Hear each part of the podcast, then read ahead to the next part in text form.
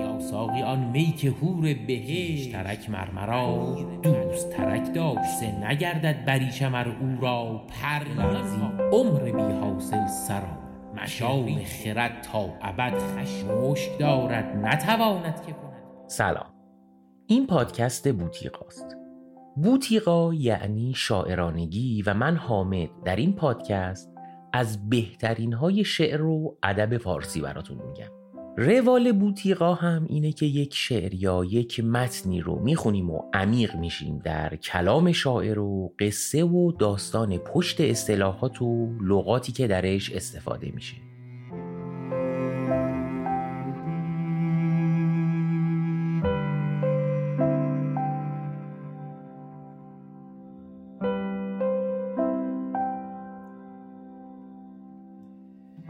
حامد هستم و این قسمت 23 پادکست بوتی هاست و عنوانش هم هست چشم خروس که به نظر من ممکنه برای افراد کمسن مثل بچه ها مناسب نباشه. چون قرار وارد مباحثی بشیم که برای شنونده زیر 18 سال شاید خوب نباشه. امروز میریم سراغ قسمت چهارم و آخر از سلسله برنامه هایی که از باب پنجم گلستان سعدیه بابی که در مورد عشقبازی و جوانی کردن و مسائلی از این قبیله و حکایت ها و داستان هایی رو می‌خونیم هم از گلستان و هم از غزلیات سعدی. یکی از مسائلی که در قسمت های قبل وجود داشت این بود که سعدی وقتی در حکایت در مورد موضوع دوست داشتن صحبت می‌کرد طرفین داستان هر دو مرد بودن. یک فرد بزرگ و بالغ یه طرف بود و یک فرد کم سن و سالتر هم طرف دیگه. حالا چیز خاصی هم توی اون حکایت ها اتفاق نمی افتاد و می‌شد خیلی با دید خوشبینانه و دور از مسائل غیر اخلاقی لاعقل با دیدگاه اون دور زمونه بهش نگاه کرد. در مورد اخلاقی بودن یا نبودن این قضیه و اینکه چرا این مسائل وجود داشته هم طبق قولی که سه قسمته که دارم میدم در بخش آخر امروز خیلی مفصل صحبت می‌کنم. ولی حکایتی که امروز می‌خوایم بخونیم با هر دیدگاه خوشبینانه هم که بهش نگاه بشه اصلا حول مسائل اخلاقی نمیگرده. یا بهتر بگیم حتی غیر اخلاقی در جاهایی. این رو هم بگم که اصولا خطکش و گیج مسائل اخلاقی و غیر اخلاقی هم متناسب با نگرش افراد فرق می‌کنه. ممکنه یک فردی با نگاه مثلا مذهبی یک جور نگاه کنه به مسئله یک نفر با نگاه مدرن یک تعریف دیگه ای داشته باشه از چیزی که بهش میگیم اخلاقی یا غیر اخلاقی. حالا با هر دیدگاهی که نگاه می‌کنید من پیشنهاد می‌کنم این قسمت رو علل خصوص بخش سوم این قسمت رو حتما گوش کنید. چون در این مورد صحبت می‌کنیم که اصولا چرا در شعر فارسی و در ادبیات عرفانی فارسی مسائل این گونه است که در این چند قسمت باهاش درگیر بودیم. حکایت امروز حکایت بسیار طولانیه. سه چهار صفحه داستانه که نکات خیلی مختلفی از جمله نصیحت ها و جملات و ابیات نقض داره و در مورد چیزهای مختلفی صحبت می‌کنه که می‌خوایم واردش بشیم.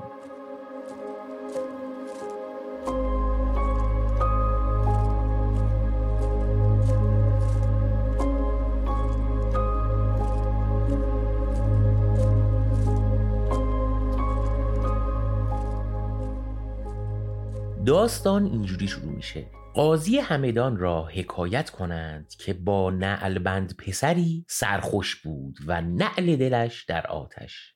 نعل در قدیم نماد و نشانه عجله و شتاب بوده و آتش هم نمود شور و شوقه.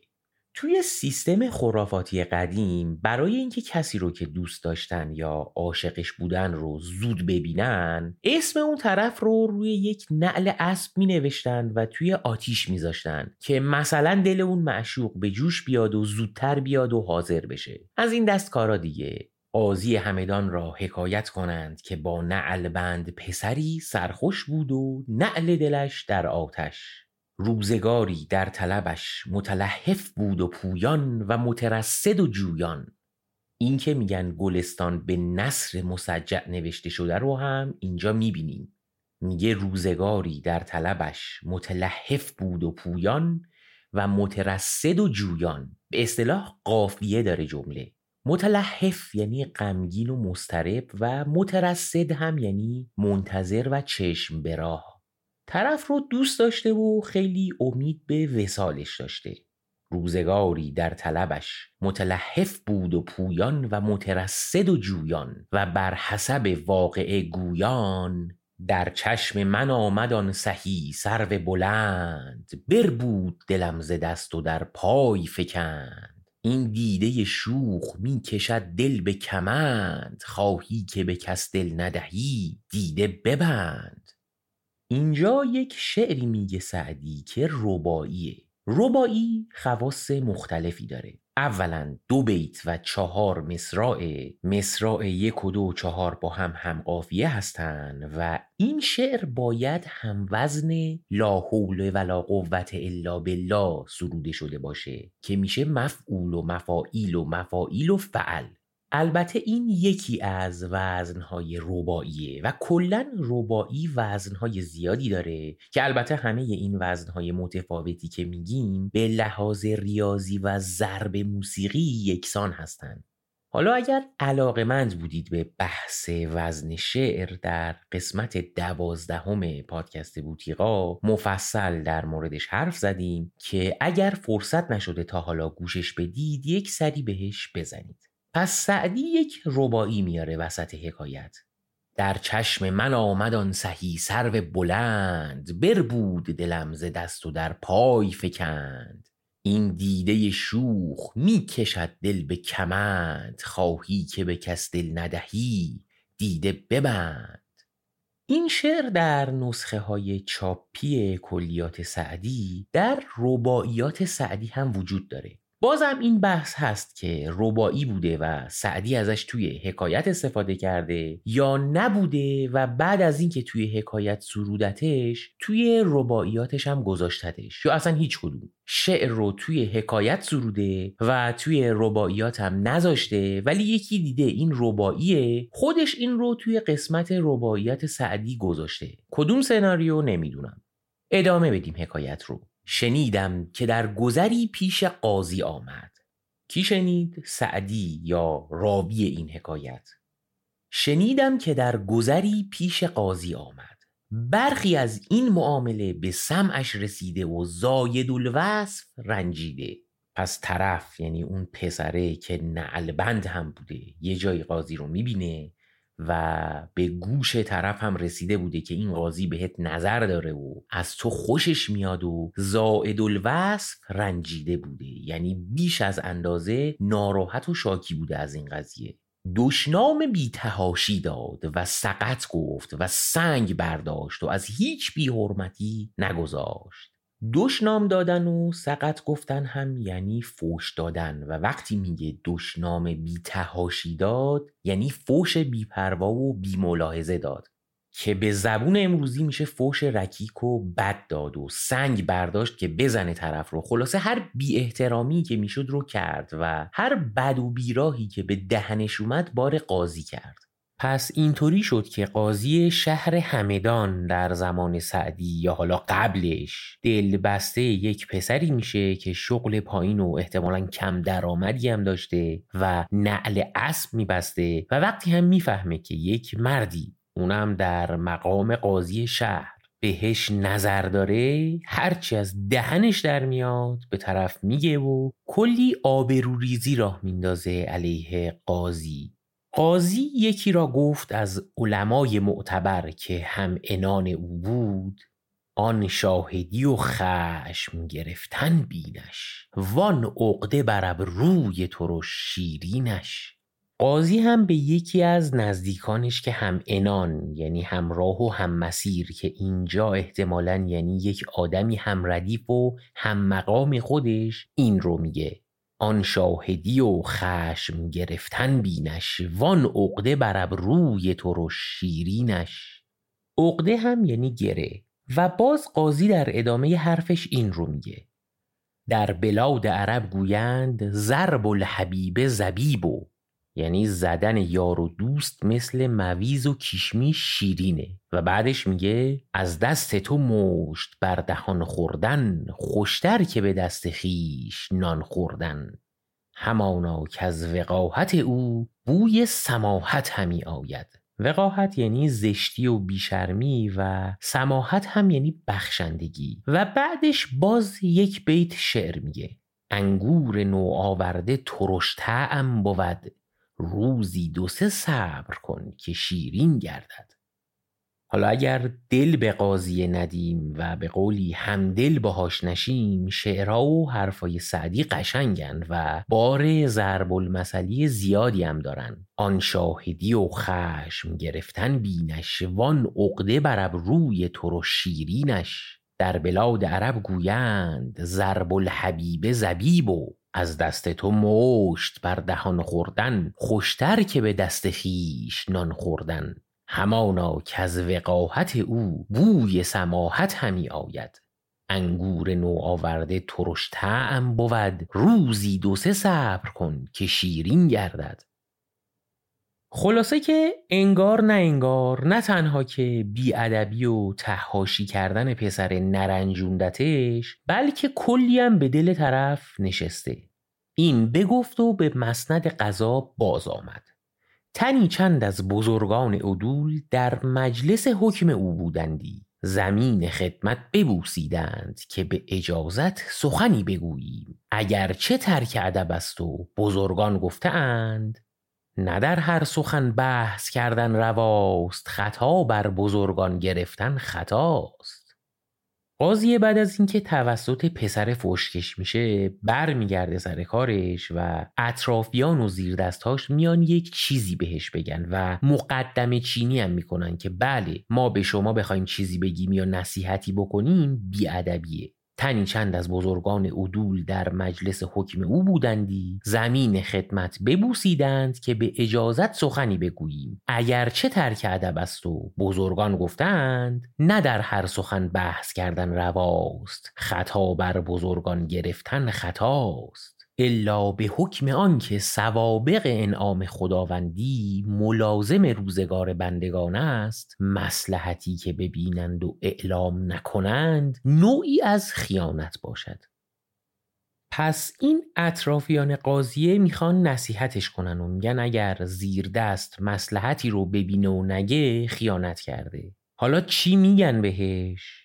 میگن طریق سواب آن است که با این پسر گرد طمع نگردی و فرش ولع در نوردی که منصب قضا پایگاهی منی است. تا به گناهی شنیع ملوث نگردانی و حریف این است که دیدی و حدیث این که شنیدی. میگن بهتره دور این پسر نگردی و هوا و هوست رو کنترل کنی چرا که جایگاه قضاوت پایگاه بلندیه و نباید به همچین گناه شنی و کثیفی آلوده شه. طرفت رو هم دیدی که چه تیپ آدمیه. حریف این است که دیدی و حدیث این که شنیدی. یکی کرده بی آبرویی بسی چه غم دارد از آبروی کسی؟ بسا نام نیکوی پنجاه سال که یک نام زشتش کند پایمال. آدمی که خودش بی آبروه آبروی دیگران که براش مهم نیست. یک همچین آدمی می‌تونه آبرویی که یکی توی پنجاه سال جمع کرده رو به راحتی پایمال کنه. خلاصه که نصیحتش می‌کنن اطرافیانش. حالا بحث اینه که بابا طرف قاضیه و مثلا قرار بین این و اون قضاوت کنه و قطعا عقلش می‌رسه. ولی به هر حال اطرافیان اونچه که شرط دوستی بوده بهش میگن.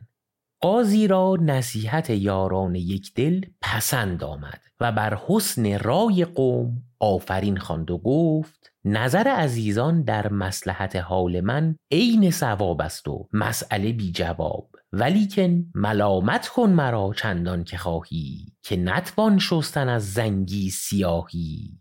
از یاد تو قافل نتوان کرد به هیچم سرکوفت مارم نتوانم که نپیچم.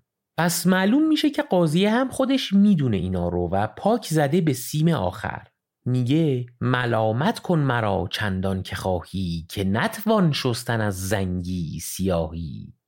زنگی به یه آدم سیاه پوست میگن و در واقع زنگی به اهل کشور زنگبار گفته میشه. زنگبار هم یک کشوریه در شرق آفریقا که با کشتی از طریق اقیانوس هند میشه به راحتی به هند و جنوب ایران یعنی سواحل دریای عمان و خلیج فارس سفر کرد.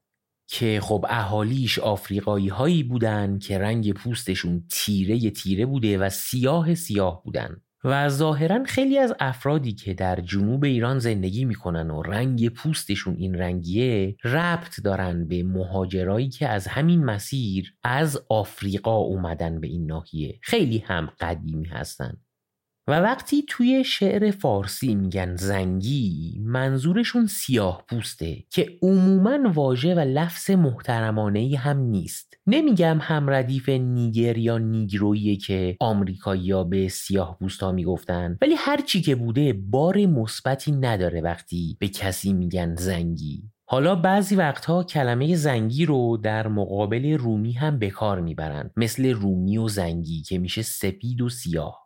کلا این بیچاره های ساکن آفریقا همیشه به عنوان برده ازشون استفاده می شده هم در عصر قدیم که این ناحیه از دنیا که ما الان توش زندگی می کنیم پرقدرت بوده و بعضا پیش می اومده که می‌رفتن این بدبختا رو می گرفتن و به عنوان برده زرخرید می فروختن هم عصر جدیدتر که اروپایی ها این کار رو می کردن.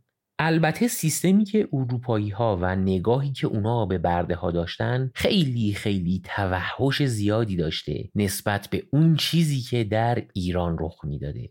بگذریم. برگردیم سراغ قاضی به سیم آخر زده که دو تا بیت خوند. البته این بیت ها جدا از هم هستند. یعنی دو بیت از یک شعر نیست و هر کدوم یک بیت جدا هستند. اولی ملامت کن مرا چندان که خواهی که نتوان شستن از زنگی سیاهی. دومی هم از یاد تو قافل نتوان کرد به هیچم. سرکوفت مارم نتوانم که نپیچم.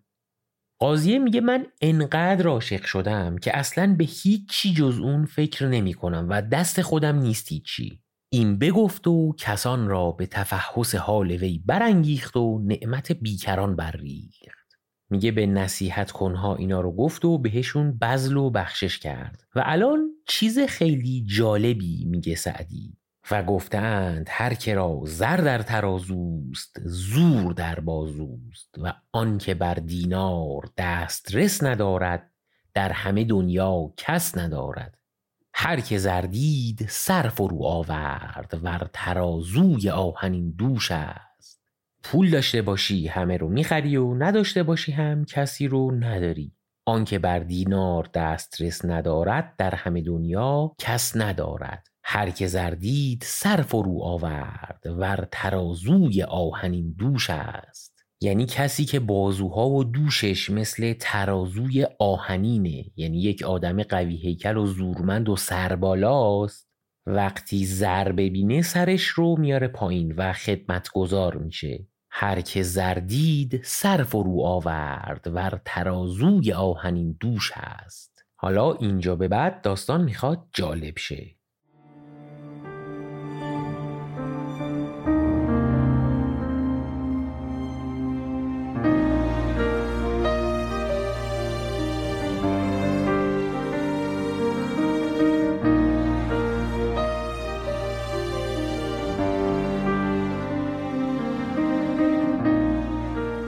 فل جمله شبی خلوتی میسر شد و هم در آن شب شهنه را خبر شد. قاضی همه شب شراب در سر و شباب در بر. هیچی میگه یک شبی خلوتی میسر میشه بین قاضی و اون پسره. نه به اون فهاشی کردن و سنگ زدنش و نه به اینکه شب در خلوت در بر اون قاضیه. میگن کسی که میگه نمی‌کنم دو بار می‌کنه. حالا من نسخه با ادبیش رو گفتم. ولی خلاصه اینکه دقیقا چی شد که تن داد پسره به ماجرا رو نفهمیدیم. البته که گفت سعدی که هر که زردید سر فرو آورد. ور ترازوی آهنین دوش است. ولی چیزی که فهمیدیم اینه که اون چیزی که نباید پیش میومد پیش اومد و ظاهرا قاضی که جیبش پر از زر بود تونست پسره رو به کنار خودش بیاره.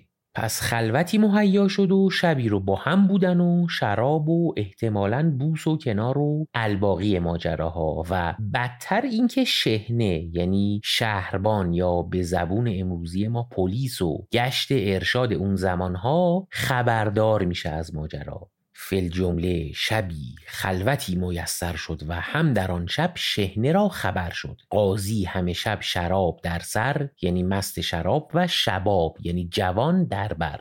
از تنعم نخفتی و به ترنم گفتی امشب مگر به وقت نمی‌خواند این خروس؟ اشاق بس نکرده هنوز از کنار و بوس. یک دم که دوست فتنه خفته است. زینهار بیدار باش تا نرود عمر بر فسوس. تا نشنوی ز مسجد آدین بانگ صبح یا از در سرای اتابک غریو کوس. لب بر لبی چو چشم خروس. ابلهی بود برداشتن به گفتن بیهوده خروس. میگه سرش سرمست بود از می و شراب و معشوق هم در بغل و از تنعم یعنی در ناز و نعمت بودن نخوابیده بود و به ترنم یعنی زمزمه آواز این رو می‌خوند که شعریه که باز از اشعاریه که سعدی از غزلهاش انتخاب کرده.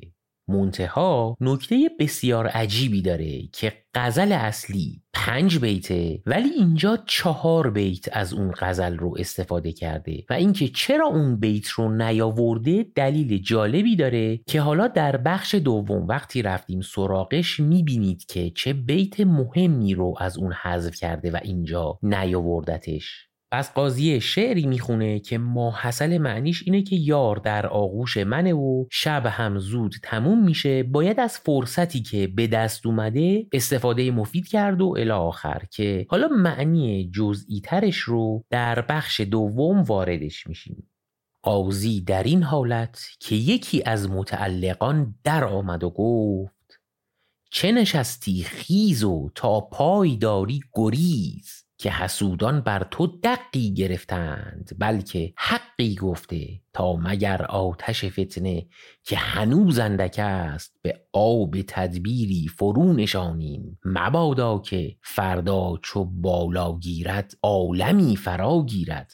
خلاصه کسی از متعلقان قاضی یعنی نزدیکان اون قاضیه میاد بهش میگه چه نشستی و پاشو فرار کن که حسودان و دشمنای تو راپورت کار تو رو دادن و قضیه رو به شهنه گفتن و فرصت کمی هست که این قضیه رو جمعش کنیم که اگر خبرش درز کنه خیلی بد میشه. جالبه. طرف قاضیه و هم در سیاست و حاکمیت جایگاه بالایی داره و هم احتمالا هم مقام مذهبی هم داره با توجه به شرایط در اون روزگار. تقریبا علنی همچین خطایی می‌کنه و همه هم می‌فهمن و می‌دونن چی کار داره می‌کنه. حالا جواب قاضی رو گوش کنید قاضی متبسم در اون نظر کرد و گفت پنجه در سید برده زیغم را چه تفاوت کند که سگ لاید؟ روی در روی دوست کن بگذار تا عدو پشت دست می‌خواید میگه زیغم یعنی شیر که پنجش رو در سید فرو کرده اصلا پارس کردن سگ براش اهمیتی نداره. بذار دشمنا هر کاری که دوست دارن بکنن. دیگه کلا همه جوره عجیب و غریب رفتارش. سعدی داستان رو ادامه میده. ملک را هم در آن شب آگهی دادند که در ملک تو چنین منکری حادث شده است. چه فرمایی پس به پادشاه یا حاکم و فرمان روای اون منطقه اون حاسدها و دشمنان قاضی این خبر رو میرسونن که یک همچین منکری یعنی کار زشت و ناپسندی گناه بزرگی در ملک تو یعنی جایی که فرمان روایی می‌کنی رخ داده چه دستوری میدی؟ ملک گفتا من او را از فضلای عصر می‌دانم و یگانه روزگار. باشد که معاندان در حق وی خوزی کردند. این سخن در سمع قبول من نیاید مگر آنگه که معاینه گردد. که حکما گفتند به تندی سبک دست بردن به تیغ به دندان برد پشت دست دریغ. شاه هم قبول نمی‌کنه. میگه یک همچین کاری از یک همچین آدم بزرگ و فاضل و اینایی بر نمیاد. حتما دشمنانش می‌خوان خوزی در حقش بکنن یعنی دقت و عیب تراشی براش بکنن. میگه بدون تحقیق و بررسی هم یک همچین چیزی رو من قبول نمی‌کنم. به تندی سبک دست بردن به تیغ به دندان برد پشت دست دریق یعنی اگر آدم عجولانه یه کاری بکنه مثلا تیغی از شمشیر در بیاره و کسی رو آسیب بزنه بهش بعدا پشیمون میشه از این کار عجولانش. شنیدم که سهرگاهی با تنی چند خاصان به بالین قاضی فراز آمد. شم را دید ایستاده و شاهد نشسته و می ریخته و قده شکسته و قاضی در خواب مستی بیخبر از ملک هستی. خیلی بد شد ماجرا. خود ملک یعنی پادشاه با چند تا از خواص اومدن به بالین قاضی. قاضی مست خواب و شراب شمعی روشن و اون پسر هم بیدار و می ریخته و قده شرابم شکسته و خلاصه که بدترین حالت ممکن اتفاق میفته شاهد نشسته و می ریخته و قده شکسته و قاضی در خواب مستی بیخبر از ملک هستی. به لطف اندک اندک بیدار کردش که خیز آفتاب برآمد. قاضی دریافت که حال چیست. گفتا از کدام جانب برآمد؟ گفت از قبل مشرق. گفت الحمدلله که در توبه همچنان باز است به حکم حدیث که لا یغلق علی العباد حتی تطلع الشمس من مغربها. استغفرک اللهم و اتوب الیک. هیچی بیدارش می‌کنن اونم می‌فهمه که چه اتفاقی افتاده و در چه مخمسه ای قرار گرفته. ولی کم هم نمیاره و نه می‌ذاره و نه بر میداره و یک حدیثی نقل می‌کنه. حدیث رو هم اینجوری نقل می‌کنه که پادشاه وقتی قاضی رو بیدار می‌کنه به قاضیه میگه آفتاب در اومد. قاضی ازش می‌پرسه که از کجا در اومد؟ پادشاه هم میگه از مشرق. و در پاسخ اینو میگه که در توبه بر بندگان خدا بسته نمیشه حتی اگر خورشید از مغرب طلوع کنه. و میره توی فازی که بله چیزی نشده اگرم شده توبه ای هست و اینا و از خدا طلب بخشش می‌کنم. خوب بلد بوده کارش رو ظاهرا و از در توبه و بخشش وارد میشه و این بیت رو میگه سعدی از زبونش. این دو چیزم بر گناه انگیختند بخت نافرجام و عقل ناتمام. گر گرفتارم کنی مستوجبم ور ببخشی عفو. بهتر که انتقام. میگه این گناهی کردم به خاطر بیعقلی و بدشانسیم بوده. این دو چیزم بر گناه انگیختند بخت نافرجام و عقل ناتمام. گر گرفتارم کنی مستوجبم. ور ببخشی اف بهتر که انتقام. ملک گفتا توبه در این حالت که بر حلاک اطلاع یافتی سودی نکند. فلم یک و ینفعهم ایمانهم لما رعو بأسنا. پادشاه هم از قرار معلوم از قاضی این کار تر بوده. میگه وقتی که موچت رو گرفتیم که دیگه توبه معنی نمیده. و در جواب حدیثی که قاضی میگه آیه قرآن رو می‌کنه براش که مضمونش اینه. کافرهایی که به خدا ایمان نمیارن اگه روز قیامت که با واقعیت قضیه روبرو شدن و عذاب قراره بهشون نازل بشه تازه بخوان ایمان بیارن ایمان آوردنشون بیفایده است و جلوی عذاب رو نمی‌گیره. در توبه الان به روی تو باز نیست و بازم یک قطع شعر سعدی میگه این دفعه از زبون پادشاه. چه سود از دزدی آنگه توبه کردن که نتوانی کمند انداخت بر کاه. بلند از میوه گو کوتاه کن دست که کوته خود ندارد دست بر شاه. میگه دزدی که موقع فرار کردن نتونسته تناب و کمند رو بندازه و فرار کنه و گیر افتاده توبه کردنش از دزدی بیمنی و بیفایده است و یه چیز جالب دیگه میگه در بیت دوم. میگه به آدم قد بلند باید بگیم که دستت رو بکش و کوتاه کن از درخت میوه و میوه هاش رو نچین. وگرنه گفتن این جمله به آدم قد کوتاه که دستش نمی‌رسه از شاخه درخت میوه بچینه بیمعنیه. شاید می‌خواد این رو هم از زبان ملک به قاضی بگه که تویی که امکان فسق و فجور رو داری باید منع کنیم و دستش رو کوتاه کنیم و نه کسی رو که اصلا آب نمی‌بینه که بخواد شنا کنه. چه سود از دزدی آنگه توبه کردن که نتوانی کمند انداخت بر کاه. بلند از میوه گو کوتاه کنده است که کوته خود ندارد دست بر شاه. ملک ادامه میده. تو را با وجود چنین منکری که ظاهر شد سبیل خلاص صورت نبندند. این بگفت و موکلان در وی آویختند. میگه این کاری که کردی و این گناهی که مرتکب شدی راه خلاصی ازش نداری. سبیل خلاص یعنی راه خلاص و رهایی و مأمورا هم میریزن سر قاضی. حالا جواب قاضی. گفتا که مرا در خدمت سلطان یکی سخن باقی است.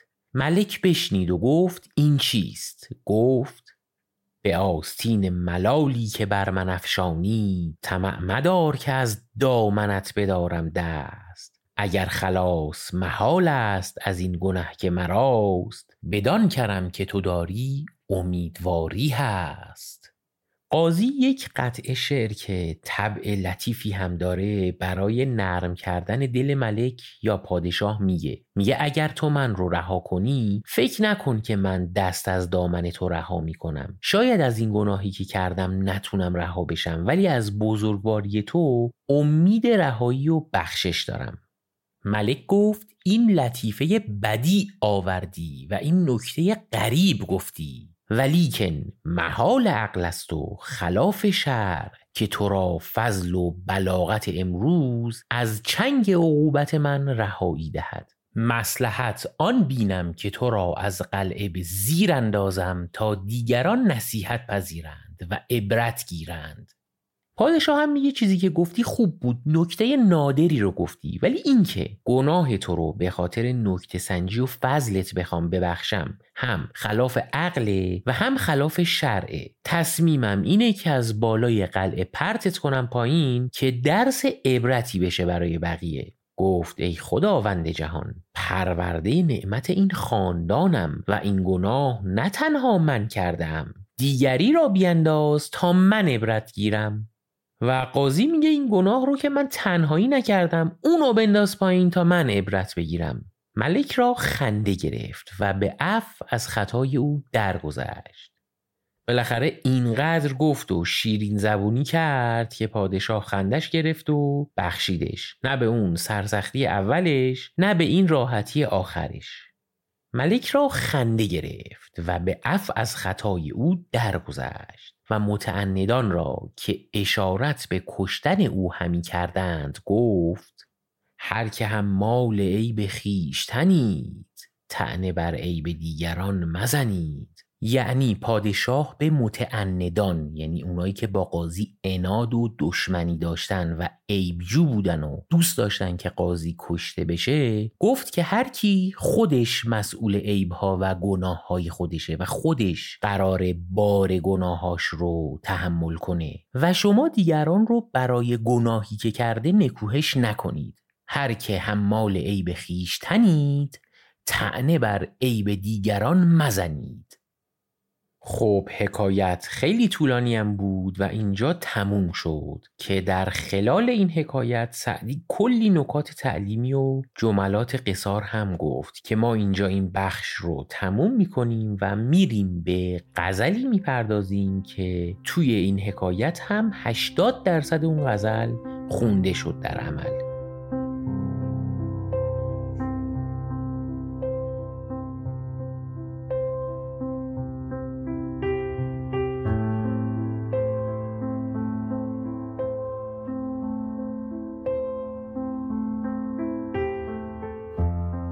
بخش دوم این قسمت غزلی از طیبات غزلیات سعدی و غزل هم اینجوری شروع میشه. امشب مگر به وقت نمی‌خواند این خروس؟ اشاق بس نکرده هنوز از کنار و بوس. پستان یار در خم گیسوی تابدار چون گوی آج در خم چوگان آبنوس. یک شب که دوست فتنه خفته است. زینهار بیدار باش تا نرود عمر بر فسوس. تا نشنوی ز مسجد آدینه بانگ صبح یا از در سرای اتابک غریو کوس. لب بر لبی چو چشم خروس. ابلهی بود برداشتن به گفته بیهوده خروس.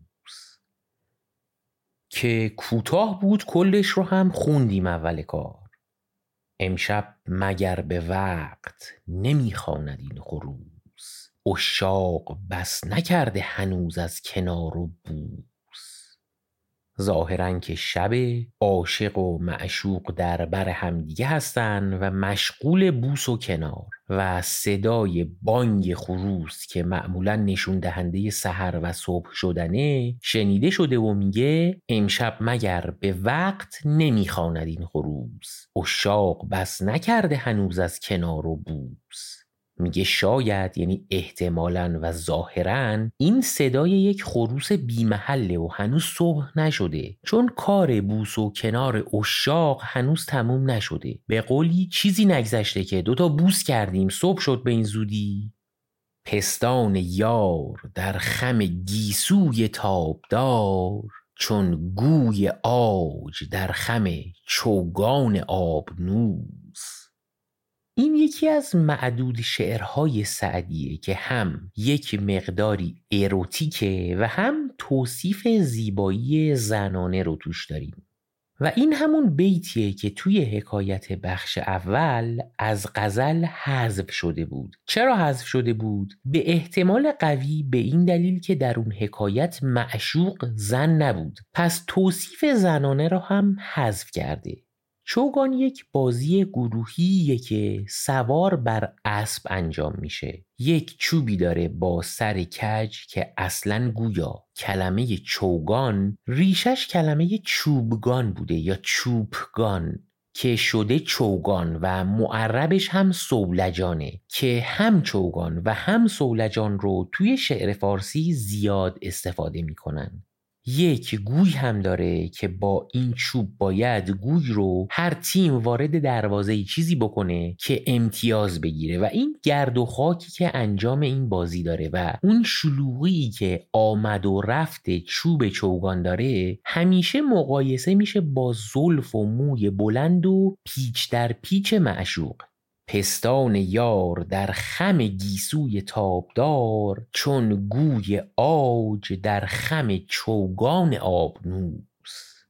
گوی آج هم یعنی گوی چوگانی که از آج فیل درست شده که قطعا یک چیز گرون و ارزش بالاست و قیمتیه.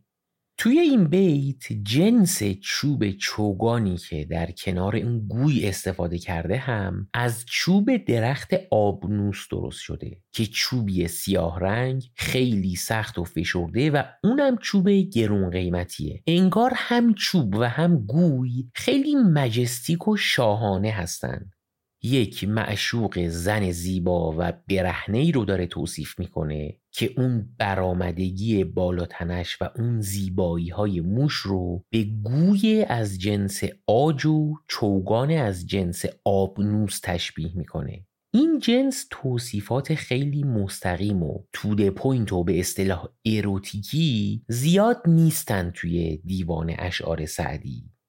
پستان یار در خم گیسوی تابدار. چون گوی آج در خم چوگان آبنوس یک شب که دوست فتنه خفته است زینهار بیدار باش تا نرود عمر بر فسوس. میگه یک شب وسال معشوق زیبا رخ داده و در برت خوابیده یه وقت خوابت نبره که بعدا به خاطر از دست رفتن فرصت افسوس بخوری. فتنه خفته هم جالبه. سعدی زیاد ازش استفاده می‌کنه. فتنه اصولا بیداره و مشکل سازه که همیشه به معشوق میگه فتنه. اینکه این فتنه در برشه و خوابیده خیلی اتفاق خوب و خوشیومنی حساب میشه. یک شب که دوست فتنه خفته است زینهار بیدار باش تا نرود عمر بر فسوس. تا نشنویز مسجد آدین بانگ صبح یا از در سرای عطابک قریب کوس. یکی از کارهایی که در قدیم مرسوم بوده این بوده که برای بیدار کردن مردم از خواب تبل می‌زدن. مثلا در یک سیستم جنگی و ارتشی تبل می‌زدن که معنیش آماده باش و بیدار باش به سربازها و ارتشه. یا مثلا وقت ازون صبح که معزن از اون می‌گفته در کنارش تبلم می‌زدن گویا که مسلمین برای نماز صبح بیدار بشن. یا حتی بعضی جاها در ماه رمزون یکی دو ساعت قبل از ازون صبح تبل می‌زدن که مردم بیدار بشن و سحری بخورن و اینجور کارا. یا تبل می‌زدن که مردم جمع بشن و یه پیامی چیزی اگر از سمت حاکمیت بوده بهشون اطلاع داده بشه. که این تبل زدن هم خیلی وقتها تحت مدیریت و نظارت دستگاه حاکمیت بوده. این که میگه از در سرای عطابک قریب کوس هم همین معنی رو داره. عطابک منظورش حاکمه و قریب کوس هم صدای تبلیه که از سمت اون سیستم زده شده که اعلام کنه صبح شده. یک شب که دوست فتنه خفته است. زینهار بیدار باش تا نرود عمر بر فسوس. تا نشنویز مسجد آدین بانگ صبح یا از در سرای عطابک قریب کوس. آدینه هم یعنی جمعه و مسجد آدینه هم یعنی مسجد جامع. معمولا در هر شهری یک مسجدی بوده که احتمالا هم یک مقدار بزرگتر از مسجدهای دیگه بوده که توش برنامه نماز جمعه برگزار می‌کردن. سعدی هم میگه مسجد آدینه یعنی مسجد جمعه. اون جایی که نماز جمعه توش برگزار بوده. پس صدای تبل و ازون مسجد یعنی اینکه صبح شده. میگه وقتی یار پیشته مبادا خوابت ببره و با صدای تبل از خواب بیدارشی ببینی صبح شده و دیگه کاری نمیشه کرد. یک شب که دوست فتنه خفته است زینهار بیدار باش تا نرود عمر بر فسوس تا نشنویز مسجد آدین بانگ صبح یا از در سرای عطابک قریب کوس. بعد میگه لب بر لبی چو چشم خروس ابلهی بود برداشتن به گفته بیهوده خروس. چشم خروس هم یک دونه قرمز رنگیه که یک چیز سیاه هم داره وسطش که خواص درمانی و اینا داره. چون بعضی از خروس ها هم چشمشون قرمزه و یک مردمک سیاه دارن به این دونه میگن چشم خروس. سعدی لب یار رو به چشم خروز تشبیه کرده که نماد سرخی و قرمزیه و الان دیگه معلومه که چی میگه. لب بر لبی چو چشم خروز ابلهی بود برداشتن به گفته بیهوده خروز کدوم خروس؟ خروس بیمحلی که اول شعر داشت می‌خوند و این استرس رو به طرف داد که نکنه صبح شده و بوس و کنار تموم شده. خب این شعر رو هم خوندیم و بریم با صدای سارا نیک اقبالی بشنویمش و بعدش اون بحث نسبتا مفصل که سه چهار قسمتی که قولش رو دادیم رو شروع کنیم.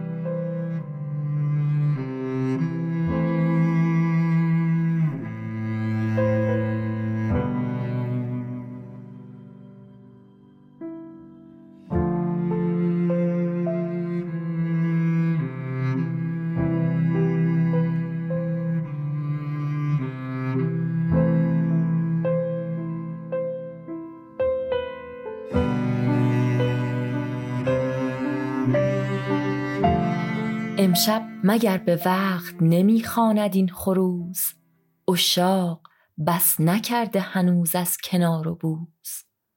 پستان یار در خم گیسوی تاب دار چون گوی آج در خم چوگان آب نوس یک شب که دوست فتنه خفته است زینهار بیدار باش تا نرود عمر بر فسوس. تا نشنوی ز مسجد آدین بانگ صبح یا از در سرای عطابک قریب کوس. لب بر لبی چو چشم خروس ابلهی بود برداشتن به گفته بیهوده خروس.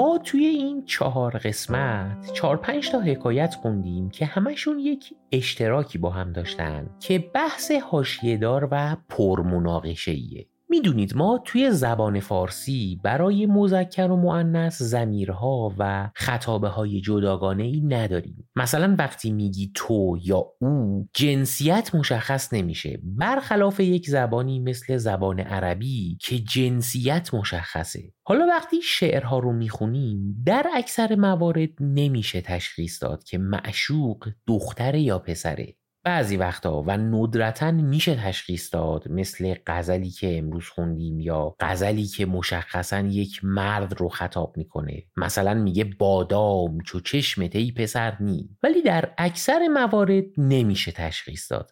اما وقتی اون نویسنده یا شاعر داره یک حکایت و داستانی رو تعریف می‌کنه مثل همین داستانهایی که توی چهار قسمت اخیر خوندیم به دلیل وجود خیلی از جزئیات به وضوح می‌بینیم که خطاب و طرف نویسنده مرده. چه بخواد عشق جسمانی باشه و چه عشق و محبت معنوی باشه مثلا.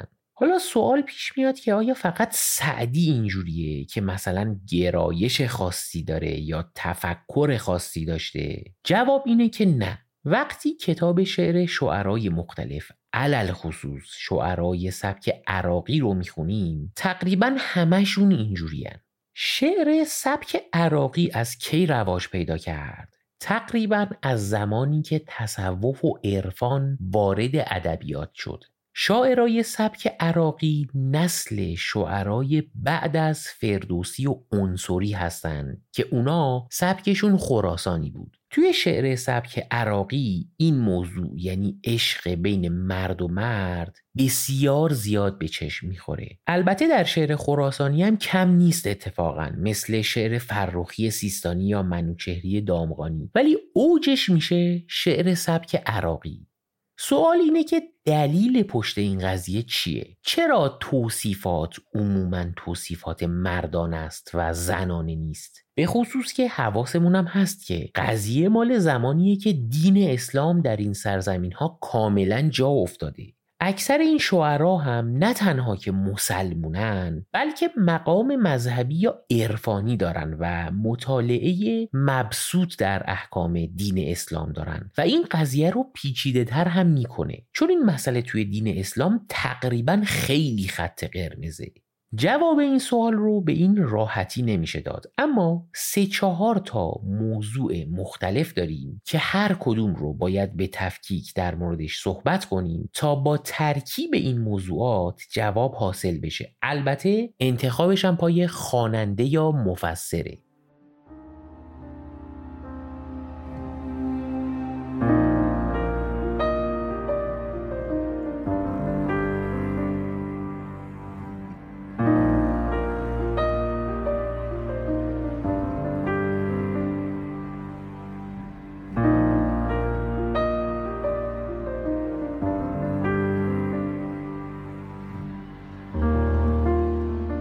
اولین چیزی که باید در موردش صحبت بکنیم Platonic love یا عشق افلاطونیه افلاطون یا همون Plato یا Platon به انگلیسی یک فیلسوف یونان باستان و شاگرد سقراط بوده. مفهوم اصلی این عشق رو هم سقراط بنیان گذاری کرده. سقراط هم توی انگلیسی بهش میگن Socrates. که اصلا این اسمهای افلاطون و سقراط در واقع معرب یا عربی شده اسمهای لاتینه که ما استفاده می‌کنیم. این افلاطون تحت تعلیمات سقراط یک مفهومی از عشق رو مطرح می‌کنه که عشقیه که مسائل جنسی در اون وجود نداره و یک دوست داشتن کاملا خالصه و عشقیه کاملا معنوی و روحانی. و جالبتر این که در این نظریه افلاتون این نوع عشق اتفاقا بین مرد با مرد می‌تونه صحیحتر اتفاق بیفته تا مرد با زن چون به طور طبیعی و با وجود غریزه تولید مثل علاقه جسمانی بین زن و مرد وجود داره که می‌تونه این عشق رو تحت شعاع خودش قرار بده. و خلاصه بهترین این نوع عشق یعنی عشق روحانی فارغ از مسائل جسمانی بین دو تا مرد اتفاق میفته توجه هم داریم که داریم در مورد یک نظریه‌ای صحبت می‌کنیم که تقریبا 2400 سال پیش مطرح شده. بماند که امروزه هم در مورد این مفهوم یعنی عشق افلاتونی نظریه های بروز رسانی شده متعددی وجود داره. بعد از اینکه این قضیه یعنی عشق افلاتونی توسط افلاتون مطرح میشه قرنها بعد فیلسوف های ایرانی مثل فارابی و ابن سینا که مستقیم با فلسفه یونانی سر و کار داشتن این مفاهیم رو توی کتابهاشون میارن. و این مفهوم عشق پاک میاد توی سیستمای فلسفی که عشقیه که می‌تونه در آغوش کشیدن و بوسیدن رو هم دربر داشته باشه. ولی پا رو از این حد فراتر نمیشه گذاشت و اگر بذاری دیگه عشق نیست و شهوت و این حرفا. بعد از اینکه این مفهوم وارد فلسفه میشه وارد ادبیات عرفانی هم میشه. یکی از سردمدارانش هم احمد غزالی برادر کوچیکتر امام محمد غزالی نویسنده کتاب درجه یک کیمیای سعادته. این احمد هم فقیه بوده و کتابی داره به نام سوانه الاشاق یا درستترش سوانه. که کاملا عشق محوره و تا دلتون بخواد از این مفاهیم توش استفاده شده. قسمت قبل هم قسمت هایی ازش رو خوندیم. عشق بازی بود بین عیاز و سلطان محمود غزنوی که هر دو مرد بودن. پس این عشق عشقیه که ملکوتی و روحانیه. درسته که ابزارهای زمینی داره مثل دیدن جمال و زیبایی طرف مقابل و حتی در آغوش کشیدن و بوسیدن. ولی همه در جهت رسیدن به جمال الهیه.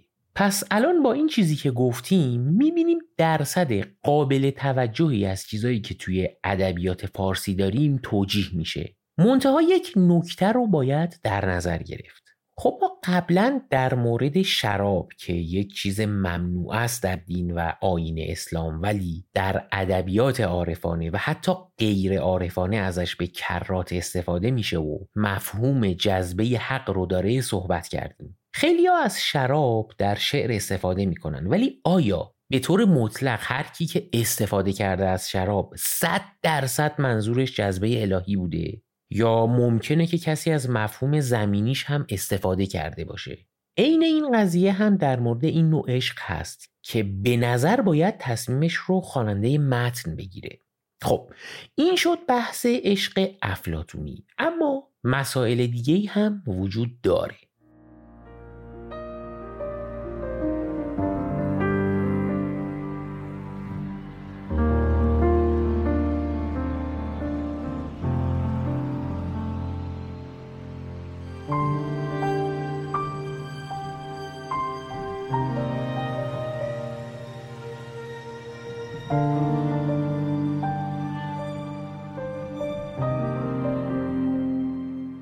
یک مسئله مهم دیگه که وجود داره اینه که توی اکوسیستم ایران قدیم مستقل از درستی یا غلطیش اصولا توی مسائل اجتماعی زنان حضور پررنگی نداشتن. وقتی میگیم ایران قدیم منظور ایران در زمان سبک شعر عراقیه.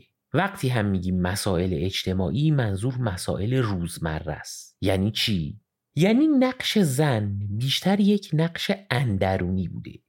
مثلا نقش در مقام مادری یا همسری و یا یک مقام مثلا والا یا زنی در شبستان یک مقام بالا.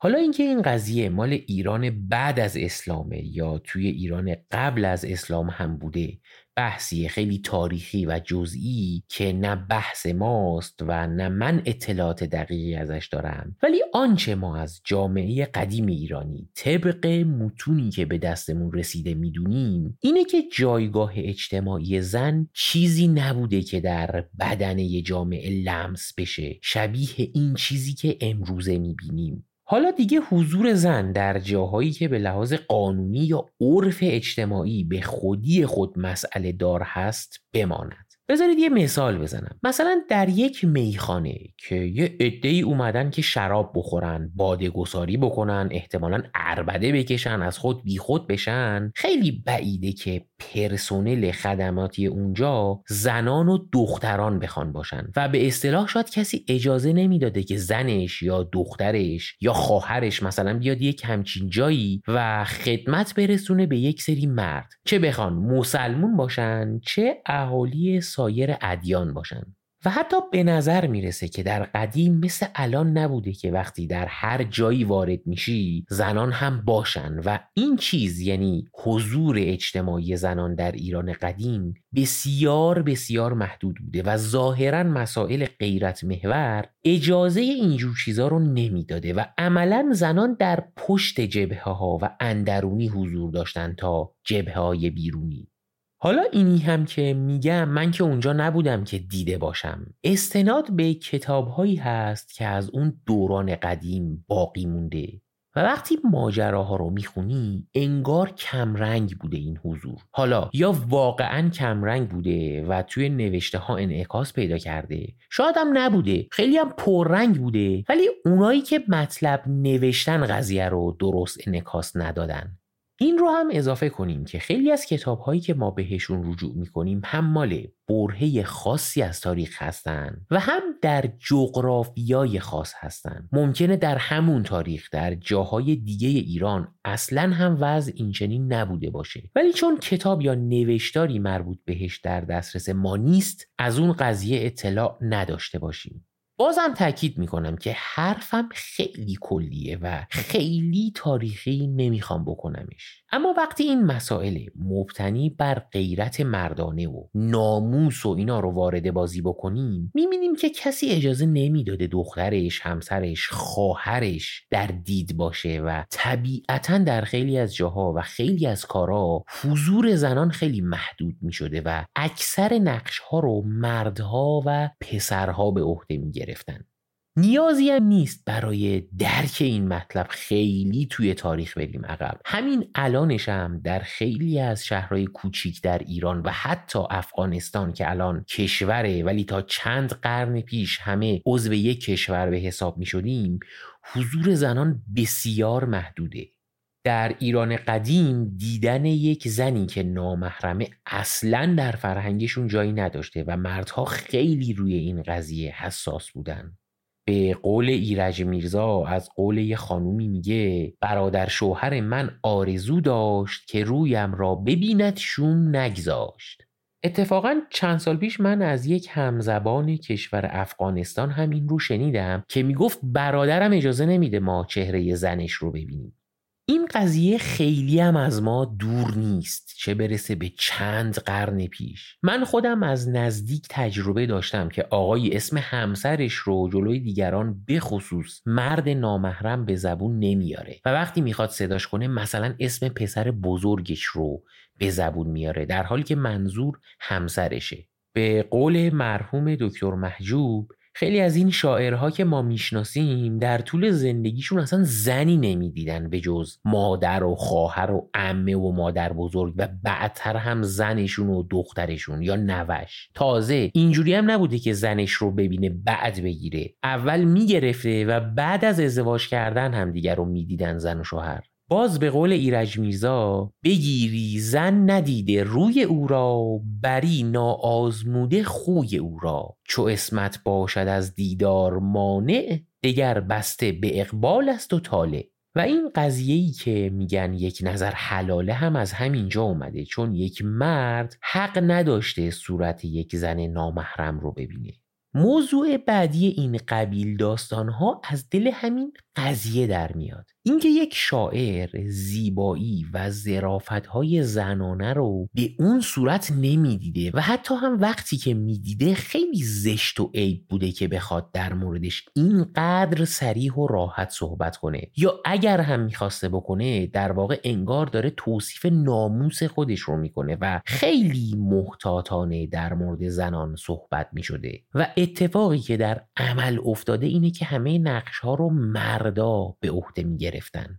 مثلا در می‌خونه ها نقش ساقی و مطرب و اونی که بسات بزم رو ردیف می‌کرده گردن پسرهای جوون و نوجوون بوده و نقش آدم لطیفی که قرار این کارو بکنه رو یک پسری که به قول خودشون موی صورتش هنوز در نیومده و بهش شاهد هم میگن به عهده می‌گرفته.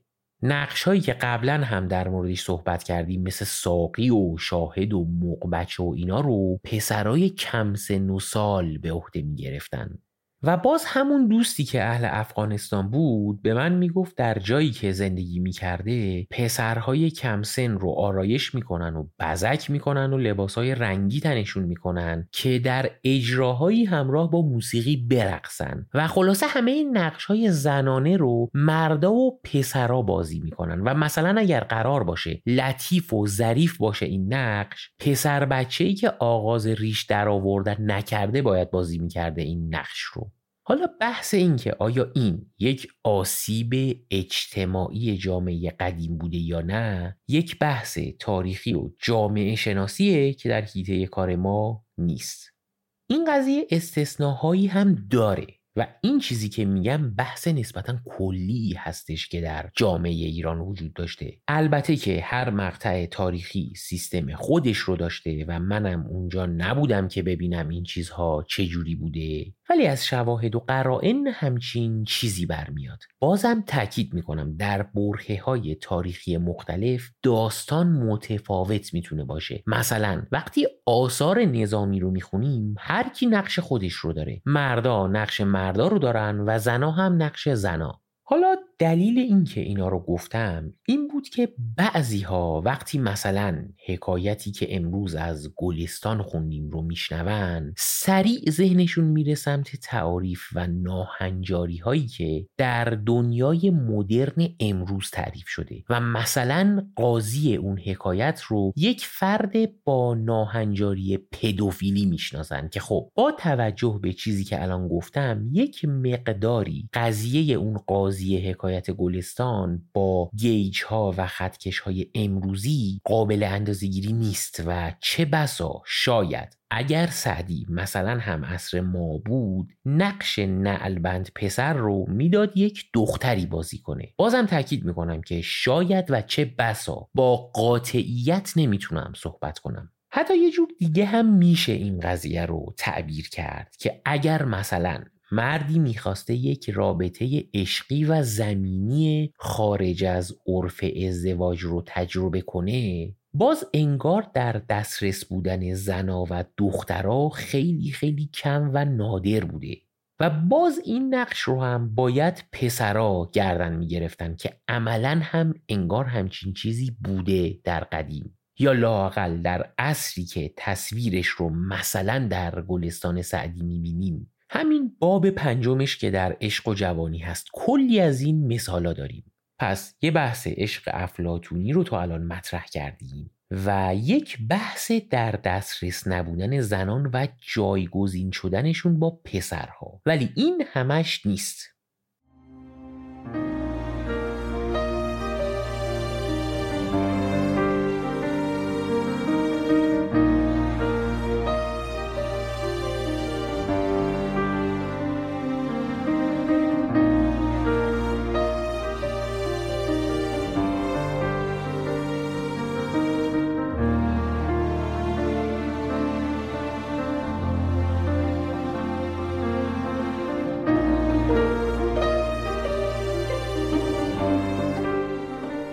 موضوع بعدی اینه که ظاهرا بعد از اینکه ترک ها وارد ایران میشن که باز هم میگم وقتی که میگیم ترکان میشن ساکنین شرق ایران که از شرق چین و ترکستان وارد ایران شدن.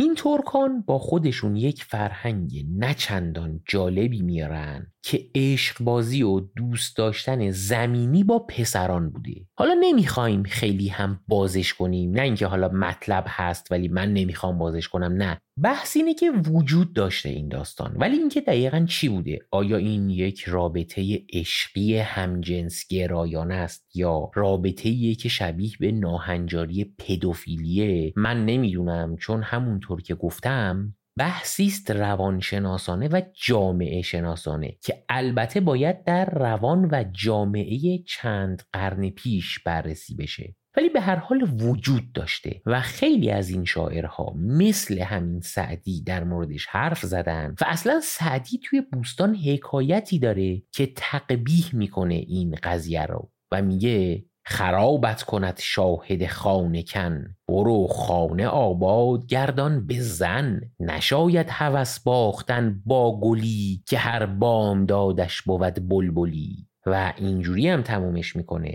سر از مغز و دست از درم کن توهی. چو خاطر به فرزند مردم نهی. مکن بد به فرزند مردم نگاه که فرزند خیشت برای تباه. که منظور اینه که این نوع رفتارهای حتی جنسی هم وجود داشته. و وقتی مثلا دیوان عبید زاکانی رو هم می‌خونیم می‌بینیم به صورت خنده و شوخی و در لباس تنز و حزل و حج در مورد این مسائل چیزهای بسیار زیادی میگه و انتقادهای جدی هم نسبت به خیلی چیزها داره. یا مصنوی معنوی مولانا هم همینطور. خلاصه چیزی نیست که بگیم وجود نداشته. حالا اگر بخوایم یک اسپکتروم یا یک تیف رو در نظر بگیریم عشق پاک مستقل از مسائل جسمانی رو بذاریم یک ور تیف و یک عشق و میل دوست داشتن مبتنی بر مسائل جسمانی رو بذاریم اون سر دیگه یه طیف و همزمان یک عینک رو هم در نظر بگیریم که یک سری محدودیت های فرهنگی رو شامل میشه. مثلا اینکه یک شاعر مرد بخواد عشق زمینی به یک محبوب دختر رو مطرح کنه ولی بنا به محدودیت ها نمی‌تونه وقتی شعری رو می‌خونیم و یک همچین ابهامی برامون به وجود میاد توش با این طیف و در نظر گرفتن اون عینک برای پاسخش اقدام کنیم که باز از نظر شخصی من این قضیه خیلی خواننده محوره و به برداشت خواننده ربط داره. چون خیلی از اینا رو واقعا نمیشه به راحتی فهمید و دقیقا پی برد که نویسنده منظورش چی بوده. حالا منابعی هم در این زمینه وجود داره که معروف ترینش کتابیه به اسم شاهد بازی در ادبیات فارسی که نوشته دانشمند بزرگوار آقای دکتر سیروس شمیساست. که یکی از منابع من در این قسمت هم بوده که می‌تونید اون رو هم بخونید و بسیار مفصل در موردش صحبت کرده و واردش شده. هرچند که ایشون خیلی از مسائل رو خیلی جزئی بهش وارد شدن و کار تحقیقی مفصلی انجام دادن ولی همه چیز رو به هر حال از زبون و نگاه خودشون مطرح کردن که ممکنه خواننده با بعضی جاهاش موافق یا مخالف باشه. به این نکته هم باید توجه کنیم که بعضی از مسائل و تعاریف اخلاقی وابسته است به مسائل رشد تمدنی بشر و هر چیزی رو باید در ظرف زمانی و تاریخی خودش بررسی و قضاوت کرد. مثلا ممکنه یک کاری که از دید ما در شرایط تمدنی که زندگی می‌کنیم یک کار خیلی خوب و اخلاقی باشه ممکن همین کار در یک مقطع تاریخی معمولی و خونسا باشه و توی یک مقطع هم یک قضیه خیلی بد و ضد ارزش باشه. مثلا تو همین ده 20 سال گذشته تنبیه بدنی حتی روحی روانی بچه ها در مدرسه ها چیز خیلی بدی نبوده و حتی خوب هم بوده. همین سعدی میگه استاد معلم چو باود بی آزار خرسک بازند کودکان در بازار.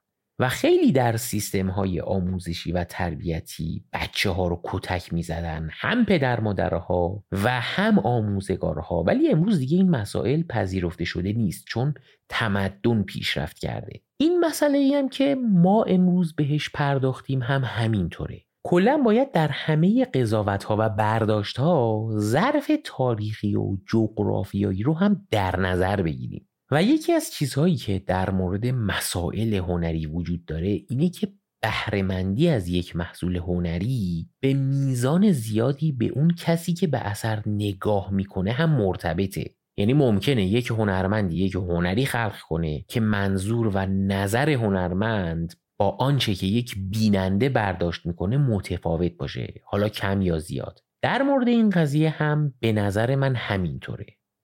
خب خیلی مفصل و طولانی شد این قسمت. خیلی حرف زدم ولی قبل از اینکه این قسمت رو تموم کنیم یک چیزی رو هم بگم. و اونم اینه که سعی کردم زیاد در این قضیه نظرات شخصیم رو وارد نکنم. ولی بعید می‌دونم که صد درصد موفق شده باشم. به هر حال یک سیستم تفسیری داشته و در تفسیر همیشه نظرات شخصی هم خواهی نخواهی قاطی میشن.